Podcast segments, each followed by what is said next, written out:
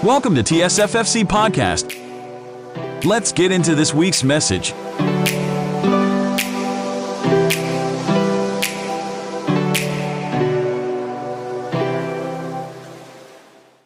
Ayan, so purihin po ang Panginoon. Uh, ang akin pong topic uh, ngayong umaga is uh, growing in the knowledge of God. Na tayo po ay uh, patuloy na lumago sa ating uh, growing in knowledge of God's character.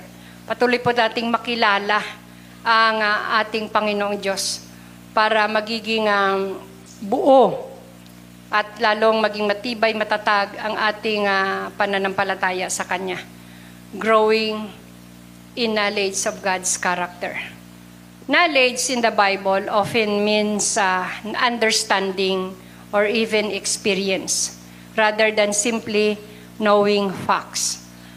So kung paano nga uh, hindi sapat na tayo ay uh, merong uh, uh, karunungan o pagkaalam patungkol sa ang Panginoong Kristo ay sinilang uh, ng isang uh, babaeng birhen, walang iba si Maria, ano po, na siya ay uh, na siya ay nag-alay ng kanyang buhay uh, sa krus ng Calvaryo. Lahat yan ay mga katotohanan patungkol sa ating Panginoong Kristo at marami pang ibang mga katotohanan na sinasabi ang Biblia sa atin mula po sa creation hanggang po from Genesis to Revelation. Marami tayong mga nalalamang katotohanan sa patungkol sa salita ng Diyos. Ano po? Pero hindi lang po ito sapat. Knowing God involves growing not only in Bible knowledge, but also in understanding His will. In a human friendship, a person may know instinctively, instinctively how, how other feels or what they want. Uh, so yung pagkaalam patungkol sa Diyos, yung karunungan natin patungkol sa Diyos, ito po ay, uh, it involves growing not only in Bible knowledge, but also in understanding His will. Uh, parang ano yun eh, parang ito yung uh, siguro pinakasimpleng uh, halimbawa. Nung nag-aaral pa po kami, uh, yung tinuturo ng, ng teacher, parang nakikinig ka lang, pero hindi talaga nauunawaan. Ito yung, ito ngayon yung uh, uh, pinupush at ito po yung uh, inaano ngayon ng ating uh, Educa- uh, educa- uh, education, sa Ministry of Education, hindi lang po basta reading ang natutunan ng mga bata, di ba? We, we teach our children to read, how to read, di ba? Pero ang, ang kahalagahan, hindi lang po basta makabasa ang bata, but reading with comprehension. Dapat may pangunawa, nauunawaan. Halimbawa, ang uh, yu, uh, yung uh, uh, ang how to use a at saka an, di ba? Parang tinuturo lang. Alam nyo po, sa katotohanan talaga, nakikinig lang ako na ako personal, nakikinig lang ako sa teacher ko, pero pag-exam, hindi ko na alam, bakit nga ba may ah at saka an? So, paano ba yan ginagamit? Di ba? Write ah or an on the blank, uh, tapos may mga words dyan. Sa totoo lang, Chair, hindi ko talaga yan naunawaan noon si Teacher Tina. Nakaging uh, kasama ko yan eh, co-teacher ko yan, teamwork kami dati. Wala talaga akong comprehension noon, nung bata pa ako, nag-aaral ako. Pero itong classmate ko, grabe, nape-perfect niya yun. Ibig sabihin, hindi lang siya nakikinig, hindi lang siya nakakabasa, kundi nauunawaan niya yung kanyang, kung ano yung konsepto na tinuturo sa amin. Alam nyo yon, yung halimbawa, yung using he and she, yung it, they, yung mga this and uh, this are, this is, that is, yung mga ganon. Nakikinig lang, naki ako personal, ewan ko sa inyo ha, kung paano nyo ito na, na paano natin ito uh, naunawaan nung tayo nag-aaral. Pero sa katotohanan lang, basta sinusulat yan, mayroon tayong notes, pero pagdating ng exam, wala. Hindi nape-perfect kasi wala ngang comprehension, walang pangunawa. So, ganun din po sa Biblia. Sa ating pag-aaral patungkol sa Diyos, hindi lang po tayo, uh, kung minsan tulad niya na, ina, ina, ano, sa, ano, na, na, na lumalabas sa screen nagtitake note tayo o kaya mismo tayo yung nagbabasa sa Bible, hindi lang po yun sapat. Although yan ay nakakatulong, pero hindi lang po yan, hindi po yan sapat para masabi natin na talagang meron na tayong knowledge about God. No po? Dapat may kasamang pangunawa. No? So it involves not only Uh, in Bible knowledge but also in understanding His will. Kasi ito yung pinakamahalaga na maunawaan natin ang kalooban ng Panginoon ayon doon sa ating mga natututunan, ayon sa mga uh, nababasa at itinuturo sa atin. Na sabi dito kung paano ang magkakaibigan ay uh, dahil lumaki kayong uh, magkasama ay para bang uh, memorize mo na kung ano yung kanyang nararamdaman, alam mo sa kanyang itsura kung nagugutom siya, kung masaya, kung nagagalit, ano po.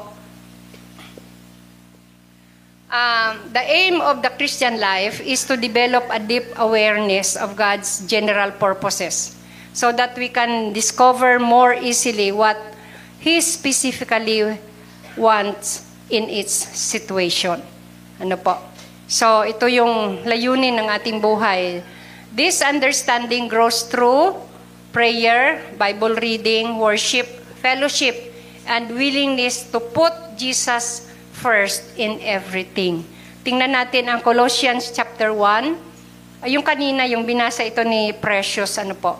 Ito po yung uh, panalangin ni Pablo. Colossians chapter one verses nine to ten. Ito po yung sinasabi. Kaya't mula nang marinig namin ito, patuloy naming idinadalangin sa Diyos na sana'y ipaunawa niya sa inyo nang lubusan ang kanyang kalooban sa pamamagitan ng karunungan at pangunawang kaloob ng Espiritu. So maging po yung pangunawa, maging po yung uh, uh, pagkaalam ng uh, kalooban at ng mga patungkol sa Diyos, ito po ay kaloob ng Espiritu. Verse ten, sa gayon makakapamuhay na kayo ng karapat-dapat at kalugod-lugod sa Panginoon, sasagana sa lahat ng uri ng mabubuting gawa at lalawak ang inyong pagkakilala sa Diyos. Second Peter chapter three verse eighteen. Ito po yung sinasabi, magpatuloy kayong lumago sa kagandahang loob at sa pagkakilala sa ating Panginoon at tagapagligtas na si Hesus Kristo sa kanyang kaluwalhatian ngayon at magpakailan paman. Amen. So, ngayong umaga, ito po yung topic natin, Knowing in Knowledge of God's Character. Uh, tingnan po natin, uh, hayaan po natin na tayo po ay uh, patuloy na matuto Uh, sa karunungan patungkol sa mga katangian ng Diyos.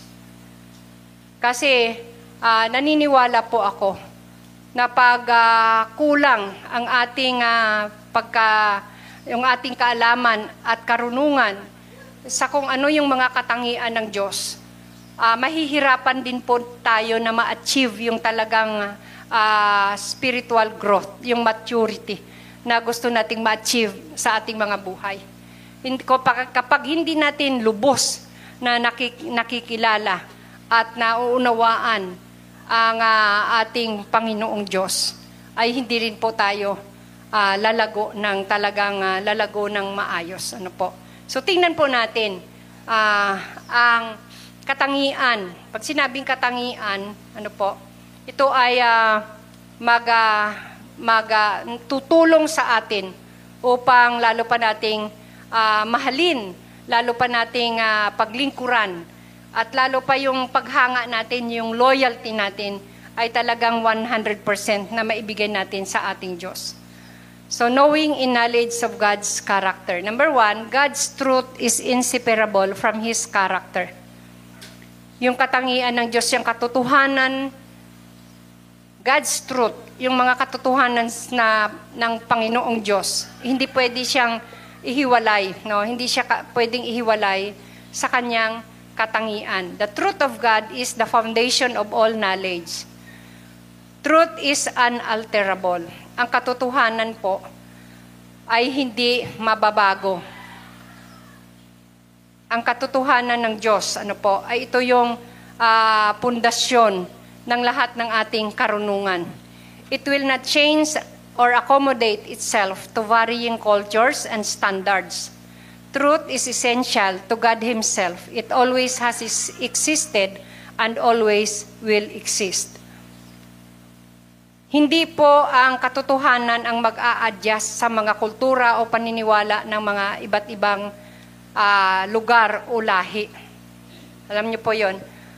Um, hindi po nangangahulugan pagpunta natin sa ibang lugar. Meron silang mga paniniwala o mga practice. At kung titingnan natin ang katotohanan ng salita ng Diyos ay taliwas, hindi po pwedeng uh, papalitan natin kasi yun yung kanilang paniniwala, yun kanilang kultura, uh, pero hindi yan ang sinasabi ng salita ng Diyos. Hindi po pwede nating, uh, sabi dito, unalterable. Hindi pwedeng mabago. Hindi natin pwedeng baguhin ang katotohanan ng salita ng Diyos, ang katotohanan patungkol sa Diyos dahil gusto lang natin uh, pagbigyan yung kultura o paniniwala ng ibang lugar o ng ibang mga tao o ibang mga lahi. Halimbawa, uh, may mga paniniwala na kailangan kapag ikaw ay uh, uh, tagasunod ng uh, Panginoong Hesus, dapat mahaba ang iyong buhok. Yung mga ganun.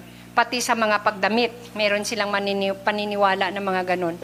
Um, totoo po, ang buhok po ay ito yung pinaka-crown ng tao. Ito yung ating uh, Uh, ito ay uh, dangal, crowning glory ng isang tao. Kasi sa Biblia, sa Old Testament, kapag ikaw ay kalbo, ibig sabihin nun, may nagawa kang krimen. Mayroon kang uh, nilabag na batas, kaya ikaw ay kinalbo. Kaya kapag maiksi pa yung buhok mo, ibig sabihin, ah, kapapaano pa lang yan, ah, kaka-recover lang siguro niyan sa kanyang pagkakasala, no? So kung mahaba ang buhok mo, it means na ikaw ay wala kang nilabag na batas, uh, na kautusan. Kaya mahaba ang iyong buhok.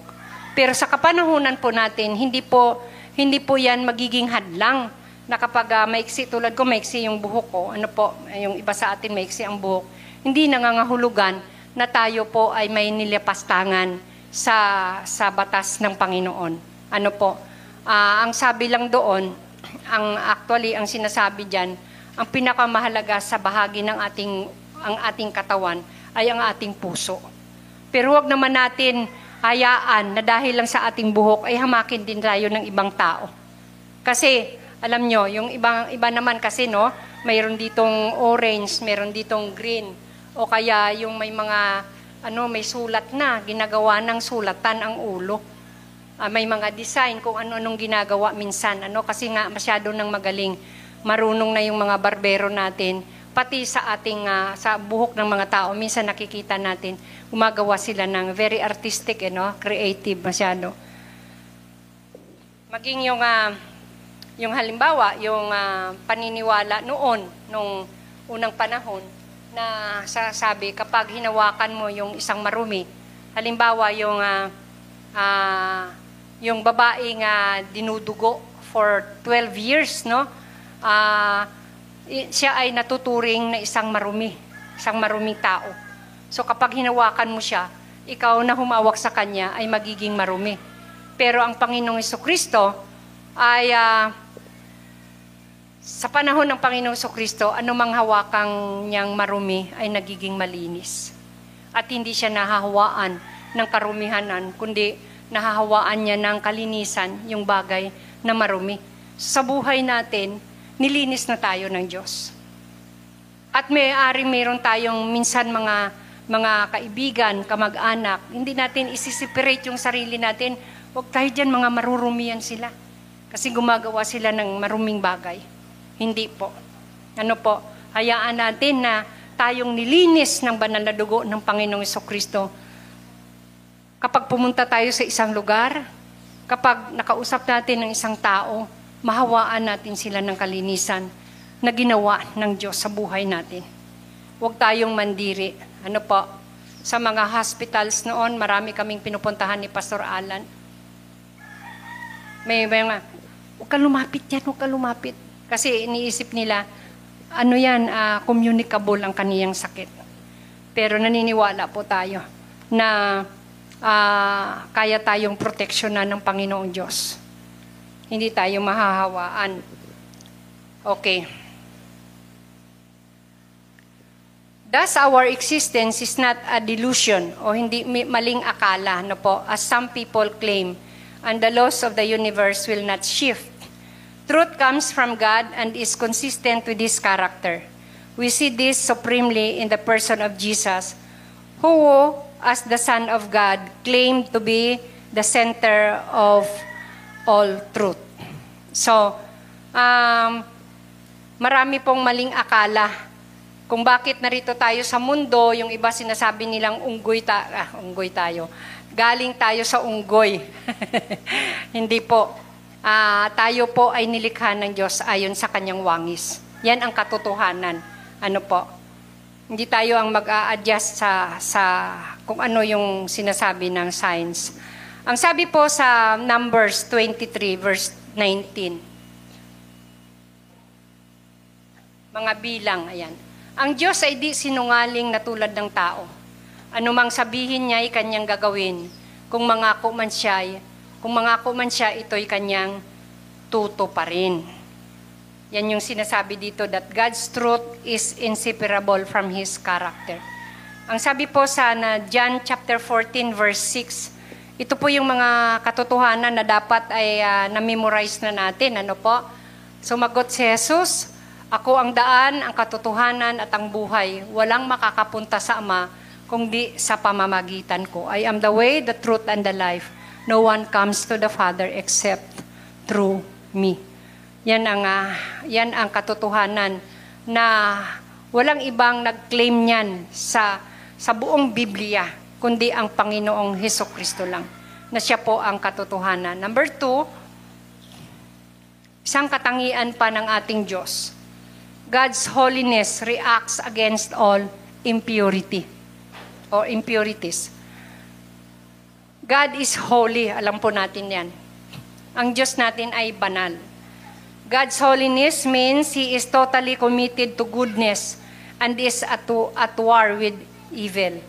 Dito po sa Isaiah chapter six verses one to five.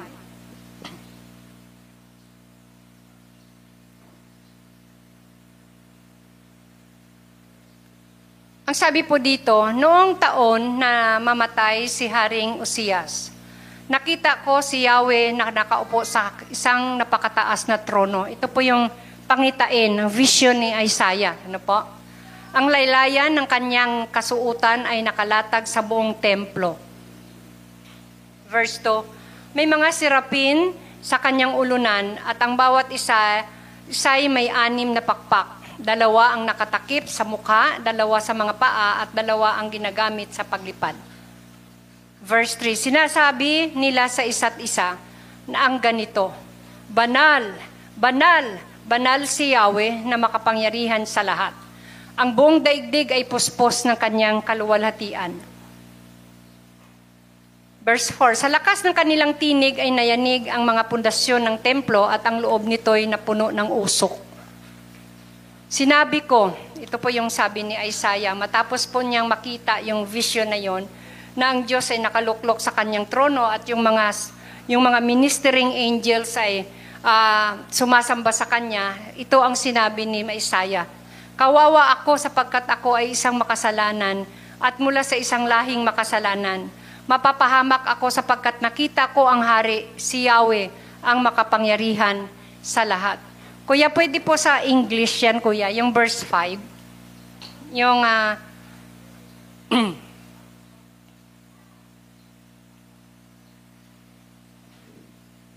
woe to me, sabi dyan, I cried, I am ruined, for I am a man of unclean lips, and I live among people, among a people of unclean lips, and my eyes have seen the King, the Lord Almighty. Ano po ang, ano po ang implikasyon nito? Ano ang significance nito para sa atin, itong mga talatang ito? Mga kapatid, uh, alam natin na wala pang nakakakita sa Diyos. Halimbawa, sa henerasyon natin, Maaari pong may mga nagsasabi dyan na meron silang nakikita, ano po, pero yung talagang uh, uh, literal na maliwanag, hindi po, wala pa pong nakakita. Pero si Isaiah, meron siyang vision, ano po, nakita niya na ang trono ng Diyos.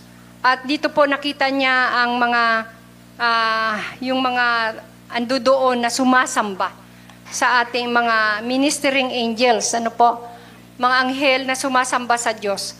Uh, mga kapatid, dito po sa ating pagpunta sa bahay-sambahan, meron po tayong, ano, meron po tayong, uh, anong sinasabi dito, uh, praise and worship. At minsan, medyo napapahaba, ano po, at meron tayong mga paulit-ulit. Hindi po ito dapat nating Uh, yung kainipan o kaya kapaguran. Kailangan dito palang ma-appreciate na natin kung paanong sumamba sa Diyos, because uh, for all we know, this will be our permanent job in heaven. Kaya wag nating sabihin, sintunado kasi ako eh, kaya hindi ako kumakanta. Uh, hindi po. Kung dapat man tayong mag-practice at dapat man nating but meron man tayong talento at lahat tayo, alam kong binigyan tayo nito ng Diyos, ay ito yung pagkanta. Magpuri. Kasi ito yung expression eh, ng ating pagsamba sa Diyos. Yung sambahin natin, siya. Si David po, si David po, si Haring David, uh, nabubuo niya yung mga kanta niya, yung mga awit niya sa Panginoon, lalo na kapag siya ay nasa sitwasyon na siya po ay uh, down, siya ay uh, nanghihina, siya po ay uh, may suliranin, may kabigatan, lalo niyang nabubuo yung mga awit, maka, makala, makalangit na awit, pagsambat, pagpupuri sa ating Panginoon. Tapos mayroong sinasabi dito, woe to me. Sabi niyang ganun, uh, I am ruined for I am a man of un- unclean lips.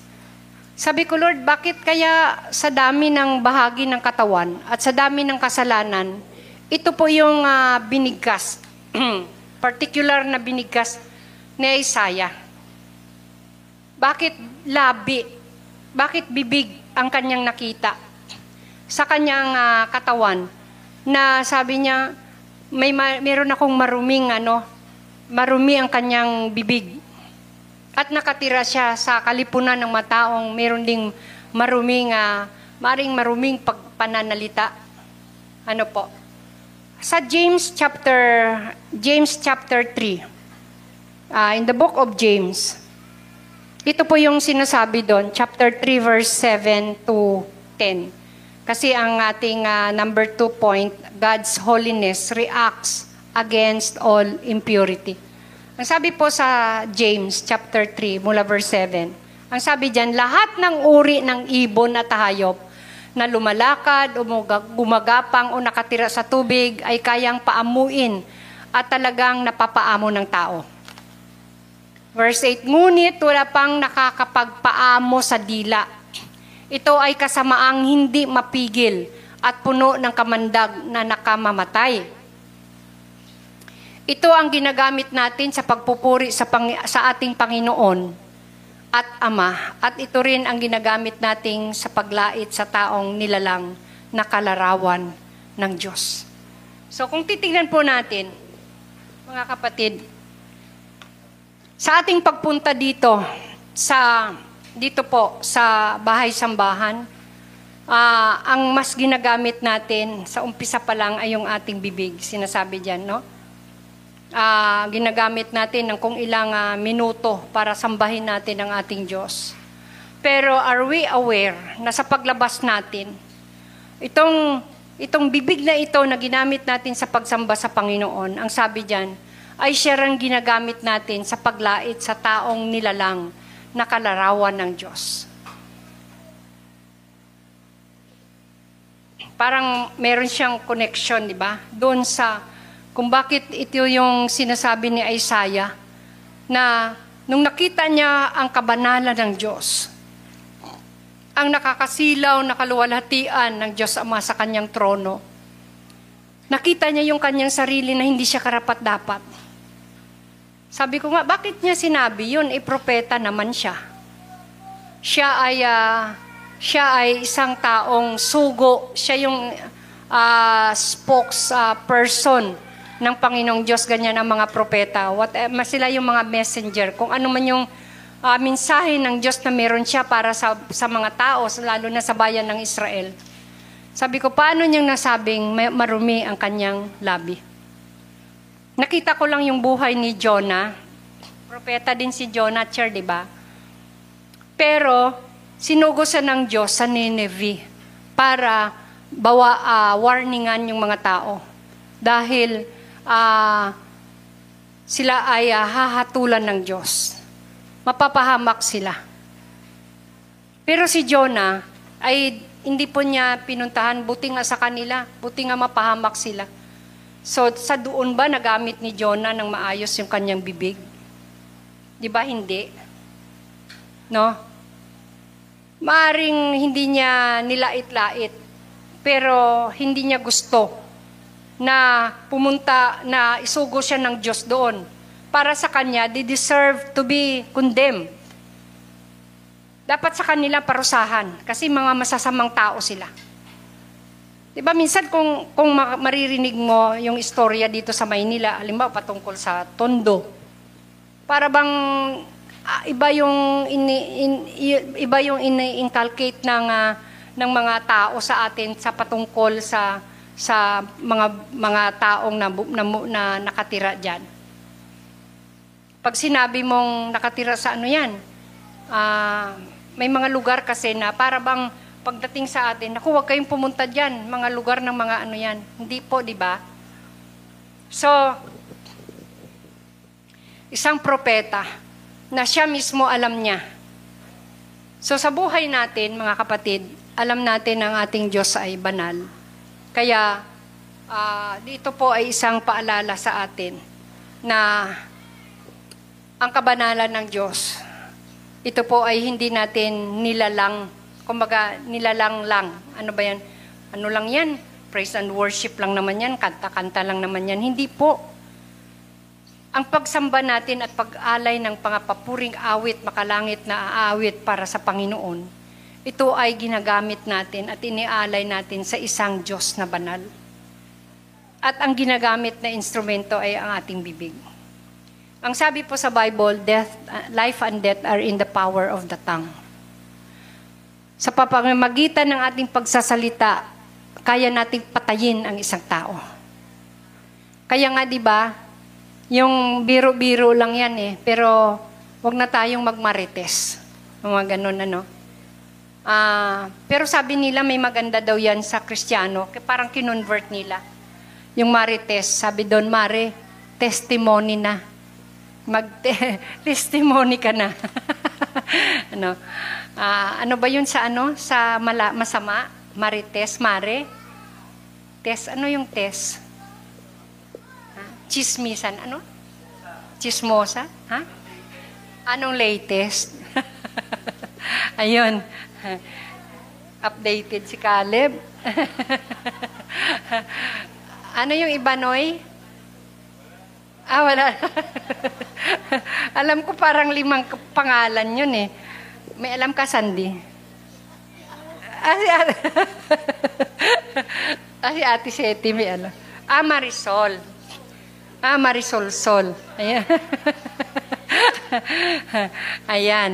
So, minsan kala natin, ano, biro-biro lang, pero sa totoo lang po, ang bibig natin, kaya itong pamatay at bumuhay sa tao na kausap natin. Minsan, patay na patay na yung pag-asa ng tao. Pero dumating tayo at tayo ay nagbuka ng ating bibig at wala tayong kinuwento at ibinahagi, kundi ang buhay na salita ng Diyos. Pag alis natin, nabuhay na rin yung taong patay na ang kanyang pag-asa. So, yan yung sinasabing uh, we need to be an encourager. Ano po? The Bible teaches that God alone is completely pure and full and free from evil. As a result, it is impossible for wrongdoers to live in God's presence until they have been made clean. Ano po? So number two, ay number, ito mo, oh, tama. Number three, God's love extends to all humanity. Isa pa rin to sa katangian ng ating Diyos. Ang kanyang pag-ibig po ay para sa lahat. Para sa lahat. The scriptures are full of the love, mercy, grace, and faithfulness of God. This is the love that longs to pardon the evildoer. Ito yung klase, ito ang uri ng pag-ibig na nananabik para magpatawad, para linisin yung mga marurumi, yung mga makasalanan. Ito ang uri ng pag-ibig ng Diyos. Ano po? Its highest expression is seen at the cross. Yung pinakamataas na kapahayagan ng pag-ibig ng Diyos sa buhay natin ay makikita natin sa krus, yung ginawa ng Panginoong Hesus Kristo. Tingnan po natin ang Psalm one oh three verse thirteen. Psalm one oh three verse thirteen. Kung paano mahahabag ang ama sa anak niya, gayon siya nahahabag sa may takot sa kanya. Yan lang yung kuya.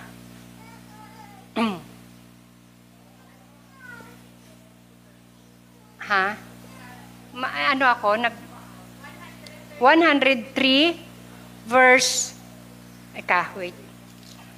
Mali ako. Nagkulang ako. one oh three,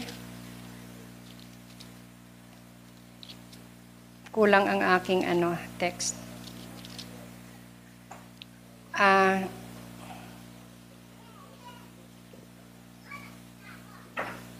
sorry ah. Ayan. Na ano ko po, na, na ano ko yung eleven. Na, so, ya, kuya, ku, sorry Kuya Rodel, paki ano po sa eleven. Thank you, Chertina. Ang agwat ng lupa't langit, sukatin may hindi kaya. Gayon ang pag-ibig ng Diyos ng, sa may takot sa Kanya. Verse twelve. Kung gaano kalayo ang silangan sa kanluran, gayon din niya inalis sa atin ang ating mga kasalanan. Kung paano nahahabag ang ama sa anak niya, gayon siya nahahabag sa may takot sa Kanya. So, God's love extends to all humanity. At gano'n gaano kalawak, hindi masukat, ano? Sabi nga, hindi pwedeng pagtagpuin ang silangan sa kanluran. Walang makakasukat. Hindi ko alam kung nasukat na ba. Ayon sa science, yung, ano, yung, uh, yung uh, kabuuan ng universe. John three sixteen, ang sabi doon, uh, uh, for God so loved the world, ano po? John three sixteen, sapagkat gayon na lamang ang pag-ibig ng Diyos sa sangkatauhan. Kaya't ibinigay niya ang kanyang kaisa-isang anak upang ang sinumang sumampalataya sa kanya ay hindi mapahama kundi magkaroon ng buhay na walang hanggan. At yung sinasabi po sa First John chapter four verse seven to eleven. Ito po yung unang Juan uh, chapter four verse seven. Mga minamahal, mag-ibigan tayo sapagkat mula sa Diyos ang pag-ibig. Ang, ang pag-ibig ay mula sa Diyos. Ano po? Ang bawat umiibig ay anak ng Diyos at kumikilala sa Diyos. Ang hindi umiibig ay hindi kumikilala sa Diyos sapagkat ang Diyos ay pag-ibig. Next. Inihayag ng Diyos ang kanyang pag-ibig sa atin nang isinugo niya sa mundo ang kanyang kaisa-isang anak upang magkaroon tayo ng buhay sa pamamagitan niya. Ito ang pag-ibig, hindi sa inibig natin ng Diyos, kundi tayo ang inibig niya. At sinugo niya ang kanyang anak upang maging handog para mapatawad ang ating mga kasalanan. So this is God's love. Ano po? Hindi po yung tayo ang uh, umibig tayo, hindi tayo, uh, ano ba yun Kuya Rodel? Uh, sa verse uh, ten, hindi sa inibig natin ang Diyos, kundi tayo ang inibig niya. So, hindi tayo babase. Mahal ko ang Diyos, kaya ako sumasamba sa Kanya, kaya ako naglilingkod. Mahal ko ang Diyos. Tama naman po yon, ano po? Pero kung yun lang po ang ating babasihan, babasihan, parang medyo mababaw yon. Pero kung ito ang ating pagkaunawa, Ito yung ating nauunawaan na umiibig tayo sa Diyos.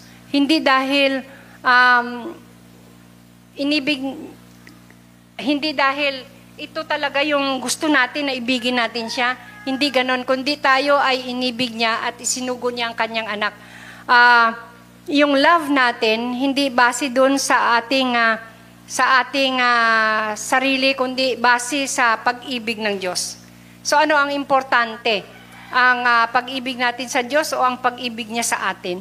Kasi yung pag-ibig natin uh, nagbabago. Ngayon mainit na mainit ang ating paglilingkod sa Panginoon. Uh, pero kapag dumating yung mga pagsubok, may dumating na medyo matinding mga uh, problema, yung pag-ibig na yan ay para bang, uh, para bang uh, uh, lumalamig. Parang nababawasan. Yan ang ating pag-ibig, yan ang ating sinasabi, mahal natin ang Diyos. Pero kung babasihan natin yung pagmamahal na yan, ay ano yan eh, uh, uh, nanlalamig. Sabi sa, sa Matthew chapter twenty-four, uh, in the last days, the love of many will grow cold because of, uh, dahil sa, sa, sa kahirapan, ano po, dahil sa sitwasyon, dahil sa hirap ng buhay. Ba't hindi na sila dumadating dito? Bakit hindi na sila, di ba, buong pamilya, minsan may mga katanungan tayo. Bakit? Bakit lumalamig ang pag-ibig ng tao? Kasi baka mamaya, yun lang ang ating binabasihan, yung ating nararamdaman. Pero kung ibabase natin na umiibig tayo sa Diyos dahil una niya tayong inibig, para wala tayong dahilan, para hindi natin siya ibigin, para hindi natin Uh, masuklian ng tama yung pag-ibig na inialay niya sa atin. Kung nauunawaan natin kung paano niya isinugo ang kanyang kaisa-isang anak at kung paanong naghirap at nagdusa ang Panginoong Hesus Kristo dahil sa pag-ibig na yan, that love will be sustained. At siguro isa sa, sa pinaka Uh, na, na gagandahan akong uh, supporting verse dito ay yung Matthew chapter twenty-eight, verses nineteen to twenty. Ang sabi po dito, kaya't habang kayo'y humahayo, gawin ninyong alagad ko ang mga tao sa lahat ng bansa. Bautismuhan ninyo sila sa pangalan ng Ama at ng Anak at ng Espiritu Santo. Turuan ninyo silang sumunod sa lahat ng iniutos ko sa inyo. Tandaan ninyo, ako'y laging kasama ninyo hanggang sa katapusan ng panahon.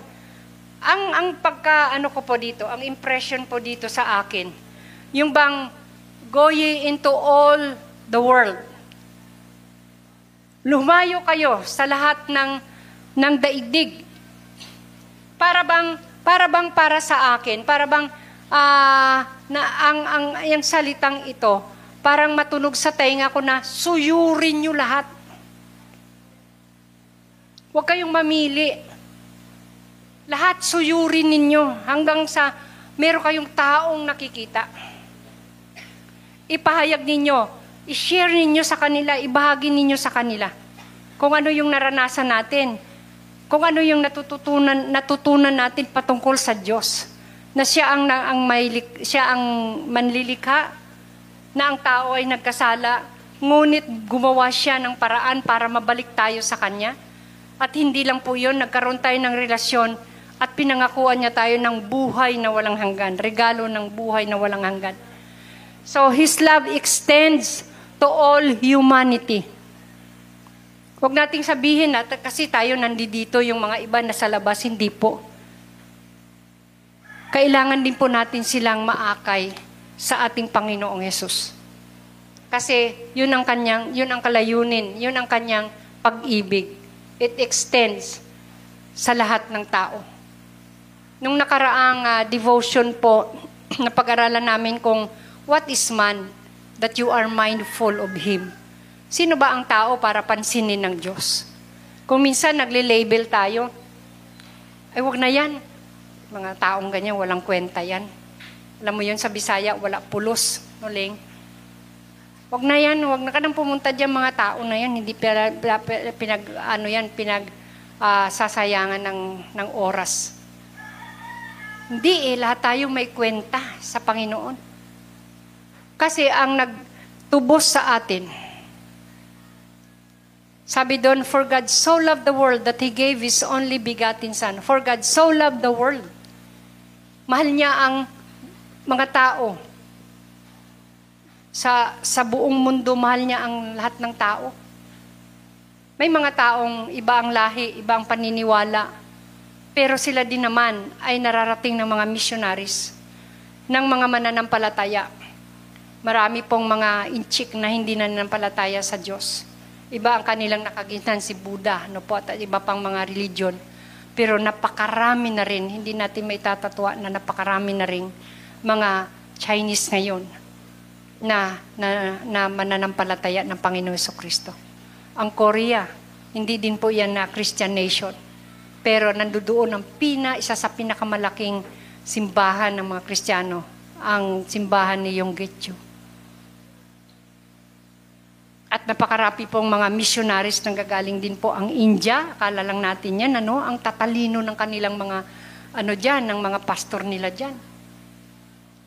Sa Malaysia, napaka, very uh, gifted ang mga, ta- ang mga nakukonvert sa Kristyanismo. Kapag sila na po ang nag-aral ng salita ng Diyos, iba rin ang magpahayag sa kanila ang Diyos. Napakalinaw, napaka, napaka uh, galing din po nila sa gabay ng banal na Espiritu Santo. So, huwag po tayong mamili.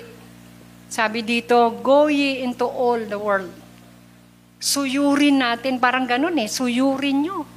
Isa-isahin nyo yung mga iskinita, yung mga, mga kalsada, hanggat merong tao. Praise the Lord. Number four, God's mercy holds back what we deserve. Ito po, isa sa mga katangian ng Diyos na dapat po ay uh, nakikita natin din. Ano po? Ang kanyang kahabagan, ang kanyang awa, holds back. Hindi pwedeng uh, pigilan o pigilin o hindi hum, uh, nagpapahinto, no? Ay, ho, mali. God's mercy holds back. Ito po ang pumipigil.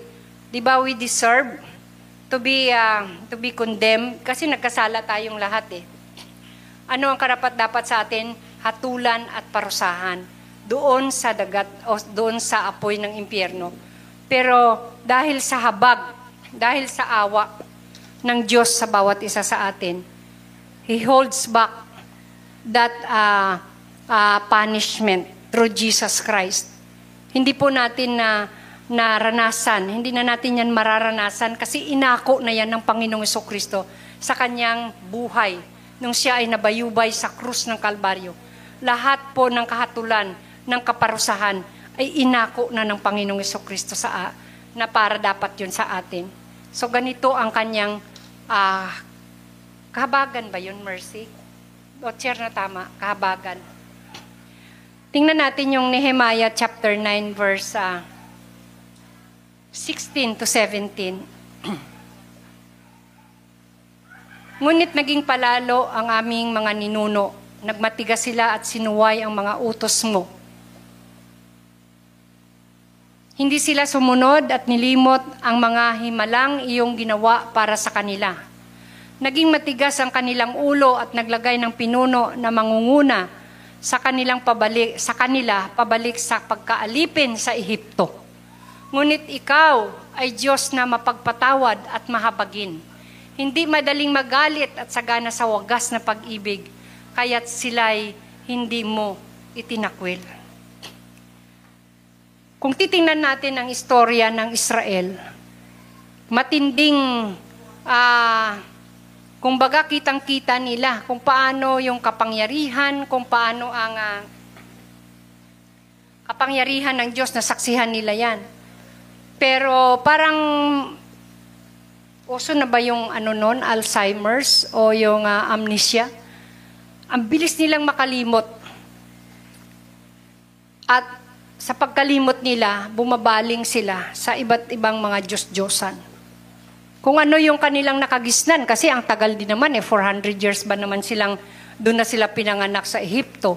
So yun na yung habit na na na ano na develop sa kanila. Ano? So para bang hindi ka agad-agad yun maalis sa kanila. Kaya nung nagpakilala sa kanila ang Diyos, ito yung kanilang puso, matigas. Pero salamat sa Diyos. Kasi sabi nga diyan, ang Diyos ay mapagpatawad at mahabagin. Abot kamay, ilang tumbling na lang, nasa promised land na sila. Pero doon mismo, paglabas ng mga spies, ano, majority of them reported the fake news. Hindi po bad news, kundi fake news, sabi po ng isang pastor. Ang, ang, uh, ang uh, antonym daw ng uh, good news, hindi daw bad news, kundi fake news. So, natakot sila. At nagsabi dan, pumili sila, naglagay ng pinuno na mangunguna sa kanila pabalik sa pagkaalipin sa Ehipto. Mas gugustuhin pa nila, hindi bali na maging alipin kami uli doon. Huwag lang pumasok diyan sa promised land kasi ang alam nila, may mga higanti doon. At sila ay papatayin ng mga nakatira doon. Sabi naman ni Joshua at saka ni Caleb, let us go up at once and possess the land. God is with us. So, majority of them ay nagrebelde sa Panginoon. At kahit gaano ka, hindi po, hindi po, ah, uh, hindi sa laki ng ating pagkakasala, kundi sa, sa lawak at laki, lalim ng pagpapatawad at kahabagan ng Diyos. Ano po? Ang ating pong uh, buhay, dyan po nakasalalay. Hindi po sa ating kasalanan. Kasi pag tayo humingi, tumalikod sa ating mga kasalanan, humingi tayo ng tawad. The grace, the mercy of God is more than enough. Purihin po ang Panginoon. God's holiness and moral purity demand that those who revolt against His authority should face judgment and be overthrown. However, the Bible is full of examples of restraining. Bagay yung pagpipigil o pag-awat, restraining hand of God's mercy. Thus, the Bible shows us that God is slow to, pu- to punish sin. He prefers to give people the opportunity to to, uh, to turn from wrong or turn from their sins. Second Peter chapter three verse nine. Sandali na lang po. Ah, uh, ten thirty tatapos ako. Sabi diyan, magpatuloy kayong lumago sa kagandahang loob at sa pagkakilala sa ating Panginoon at tagapagligtas. Second Peter chapter three verse nine, kuya. Sorry, eighteen ba yung nas- na ano ko doon? Verse nine, the Lord is not slow in keeping His promise, as some understand slowness. Instead, He is patient with you, not wanting anyone to perish, but everyone to come to repentance. Diba? Kung sana maunawaan natin na hindi po mabagal ang Diyos. Sabi ng iba, tagal-tagal na sinasabi yan eh, na magugunaw ang mundo, katapusan na, malapit na siyang dumating. Hanggang ngayon, hindi pa naman eh, na para bang, uh, uh, ano ba, arrogante pa ang tao. Na para bang inaano pa nilang, hindi totoo yan. Anta, da, dati nang sinasabi yan. Hindi po yun, hindi po yun kabagalan ng Panginoon o hindi pagtupad ng kanyang mga salita. Instead, sa halip, ang Diyos po ay ma, ano, is patient. He is patient with us. Kuya, ano ba sa Tagalog yan, kuya?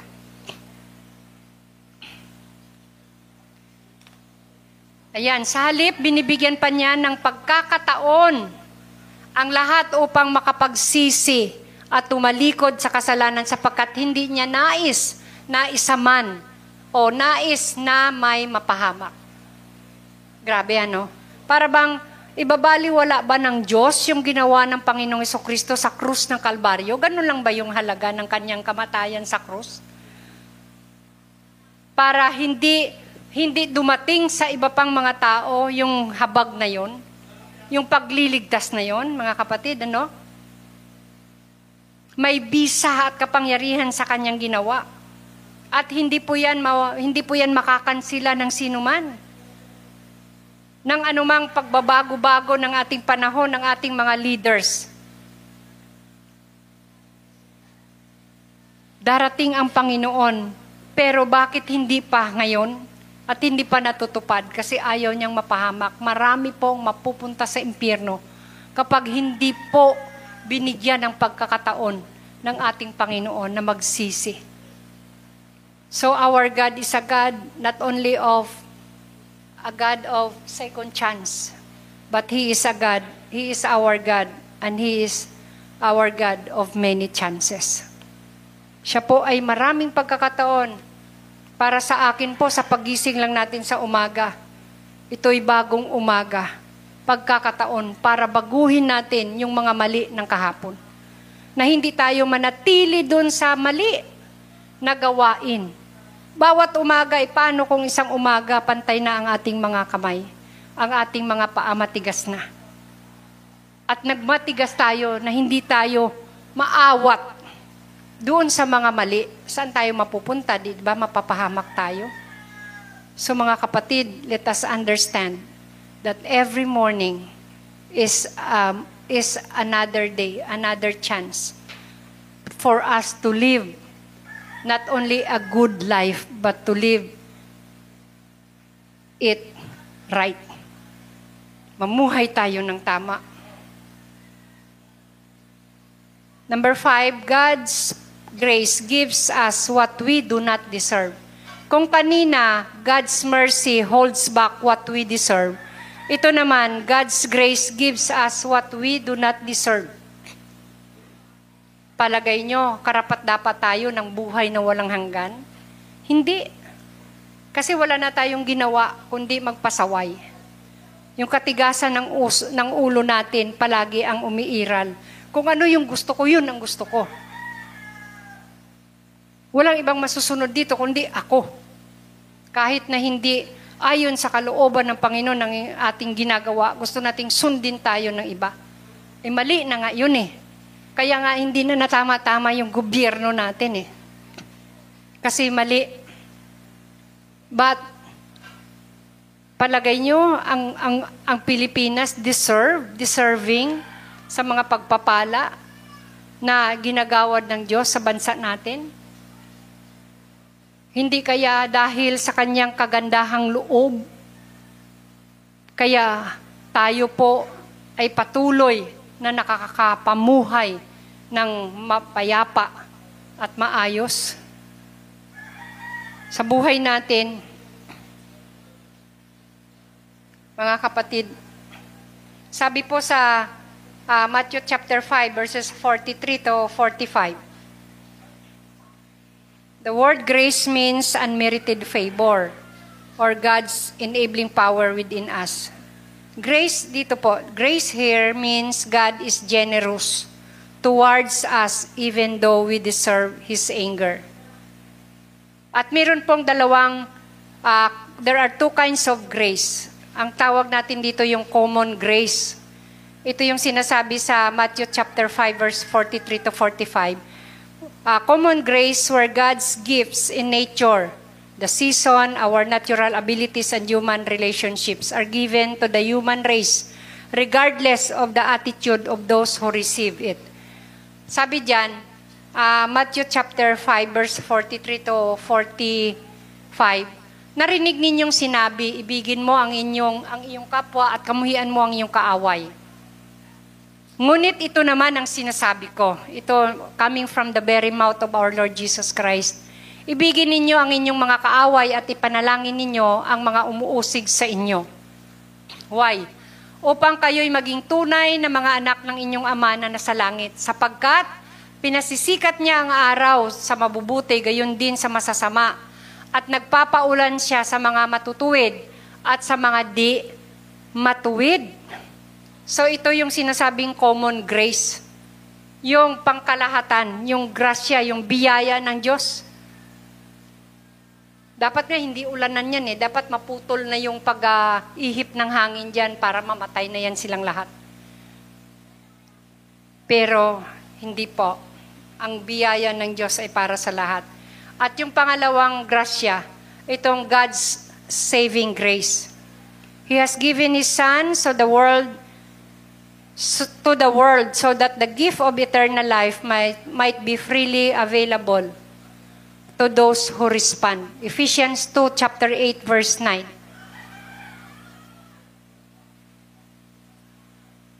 Sapagkat dahil sa kagandahang loob ng Diyos, kayo ay naligtas sa pamamagitan ng pananampalataya.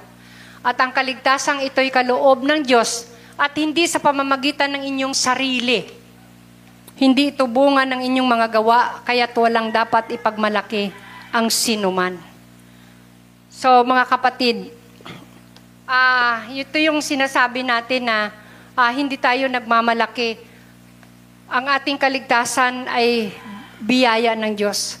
We don't deserve, but because of God's grace, ito ay napasa atin. Ano po?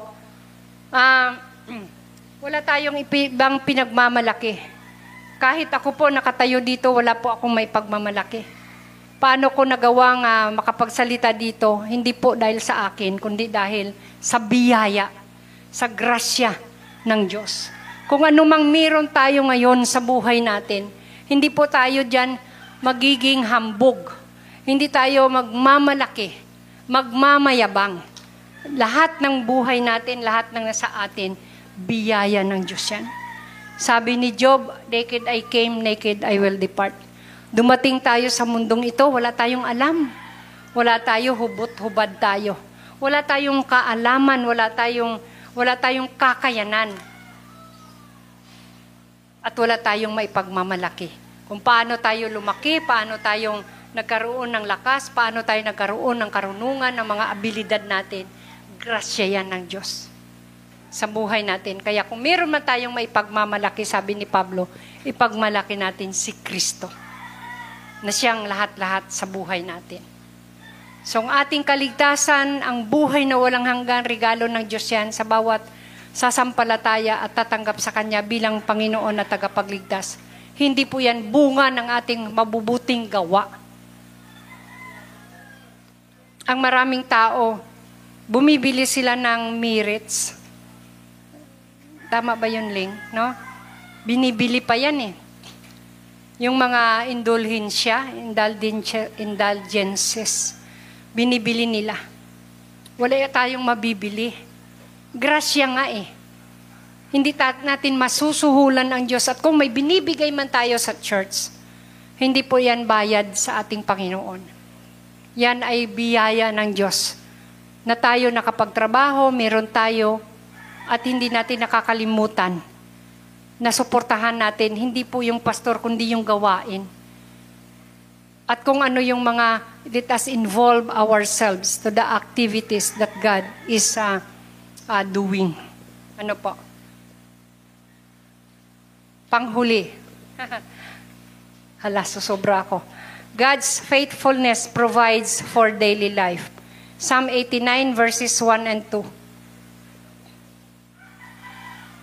The writers of Psalms, itong mga awit, the book of Psalms, constantly refer to the faithfulness of God, illustrated in the ceaseless cycle of nature and in the return of the morning each day. It is God's world and His resources are around us. Humanity has to face danger, mga panganib, and hardship, kahirapan, in a world which is imperfect because of intrusion of sin, dahil sa panghimasok o pagpasok ng kasalanan ng walang pahintulot. And the Christian is liable, tayo po mananagot, to face illness and testing, and testing as the non-Christian. But those with a trust, or those who trust in God, are assured of His overall care and control of events. Sabi po sa Psalm eighty-nine verses one and two, ang pag-ibig, pag-ibig mo, Yahweh, ay di nagmamaliw. Ang sa tuwi-tuwi na'y aking aawitin. Ang katapatan mo'y laging sasambahin. Ang iyong pag-ibig walang katapusan. Sintatag ng langit ang inyong katapatan. Lamentations chapter three verse twenty-two to twenty-four. Or unahin mo kaya kuya yung ah, sige po, Lamentations. Panaghoy. Pag-ibig mo, pag-ibig mo Yahweh ay hindi nagmamaliw. Kahabagan mo'y walang kapantay. Ito'y laging sariwa bawat umaga. Katapatan mo'y napakadakila. Si Yahweh ay akin, sa kanya ako magtitiwala. So purihin po ang Panginoon. Uh, uh, the steadfast love. Di ba ikanta natin yan? Ano? Pag-ibig mo ay hindi nagmamaliw. Tayo pwede ba nating awitin yan? Please, uh, musicians, will you please uh, get ready? Ano po? Uh, ang awa niya ay walang hangganan. Ito'y laging sariwa. Katapatan niya'y uh, katapatan niya'y hindi nagbabago. Ano po? Praise the Lord. First Thessalonians five twenty-three to twenty-four. Naway lubusan kayong gawing banal ng Diyos na siyang nagbibigay ng kapayapaan, at naway panatilihin niyang walang kapintasan ang buo ninyong katauhan, ang espiritu, kaluluwa at katawan hanggang sa pagparito ng ating Panginoong Hesus Kristo. Tapat ang tumawag sa inyo at gagawin niya ang mga bagay na ito. He who called us is faithful. At anuman pong binitawan ng Panginoon ay kanyang tutuparin. Purihin ang Diyos. So, purihin ang Panginoon, naway naging malinaw sa atin itong mga uh, katangian ng Diyos para Uh, sa kasapatan ng patuloy nating paglago sa ating pananampalataya, sa ating paglilingkod, sa ating pagmamahal, sa ating pagkakakilala, sa ating Diyos, at naway maibahagi po natin ito sa ating kapwa. Purihin po ang Panginoon. So, palakpakan po natin ang ating Diyos. And uh, I'm calling all the musicians. Uh, tay, awitin po natin yung uh, the steadfast love of the Lord. Praise God.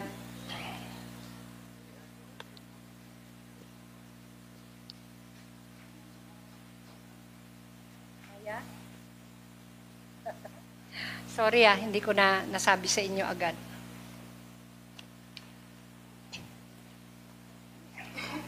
Si tatay na lang.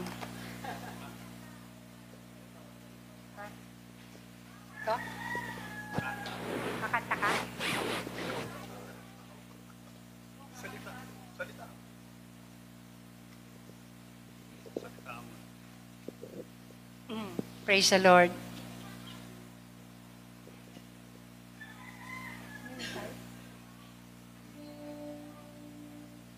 The Lord. Nawa yung mga kantang ito sapat na para Uh, tayo po ay uh, patuloy na mapalakas dahil ang ating Diyos ay hindi nagbabago, mga kapatid. Praise the Lord.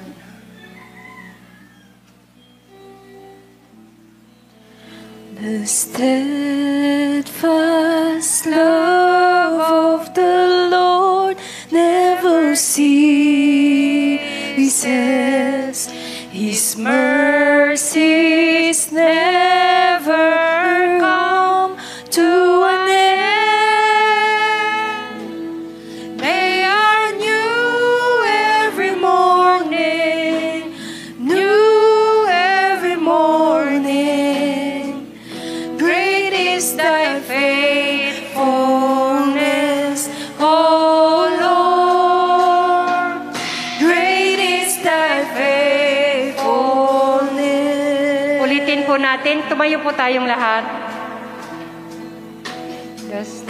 Steadfast love of the Lord never ceases. His mercies never come to an end. They are new every morning, new every morning. Great is thy faithfulness, O Lord. Great is thy faithfulness.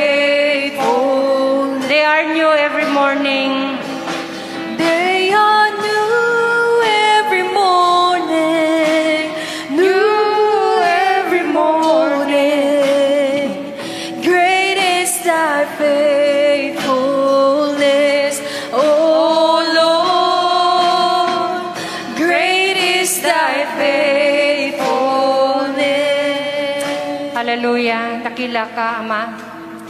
Salamat, Lord, ang sabi ng salita mo. Our God, He is the same yesterday and today and forever.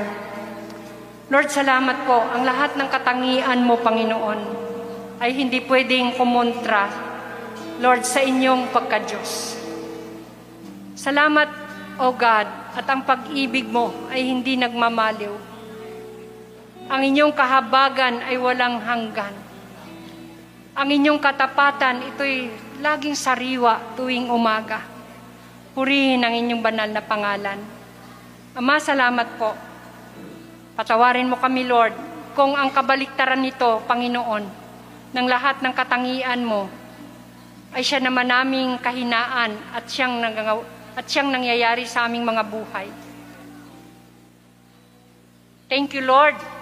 Dahil sa mga salita mo, ang buhay namin ay may pag-asa. Nang mga salita mo ay dinadala kami sa patuloy na pagbabago until we reach the goal of your calling for each one of us. And that is to become like Christ. Salamat po, Dakilang Ama. Purihin ka sa inyong mga paalala sa amin ngayong umaga.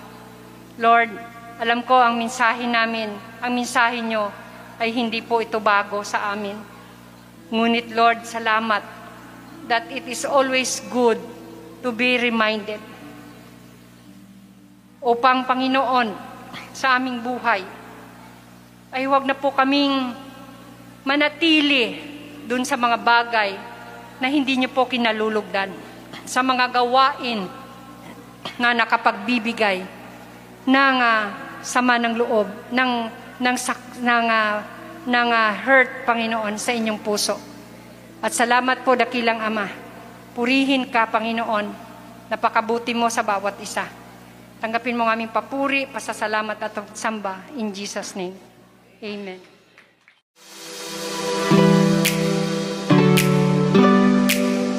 Thanks for joining us. If you haven't already, hit the subscribe button and leave us a review. It helps this podcast reach even more people. Also, you can watch weekly messages from wherever you are. Head over to T S F F C dot online dot church. And a special thanks who give generously to help us produce weekly content like this. God bless you, and we'll see you next week.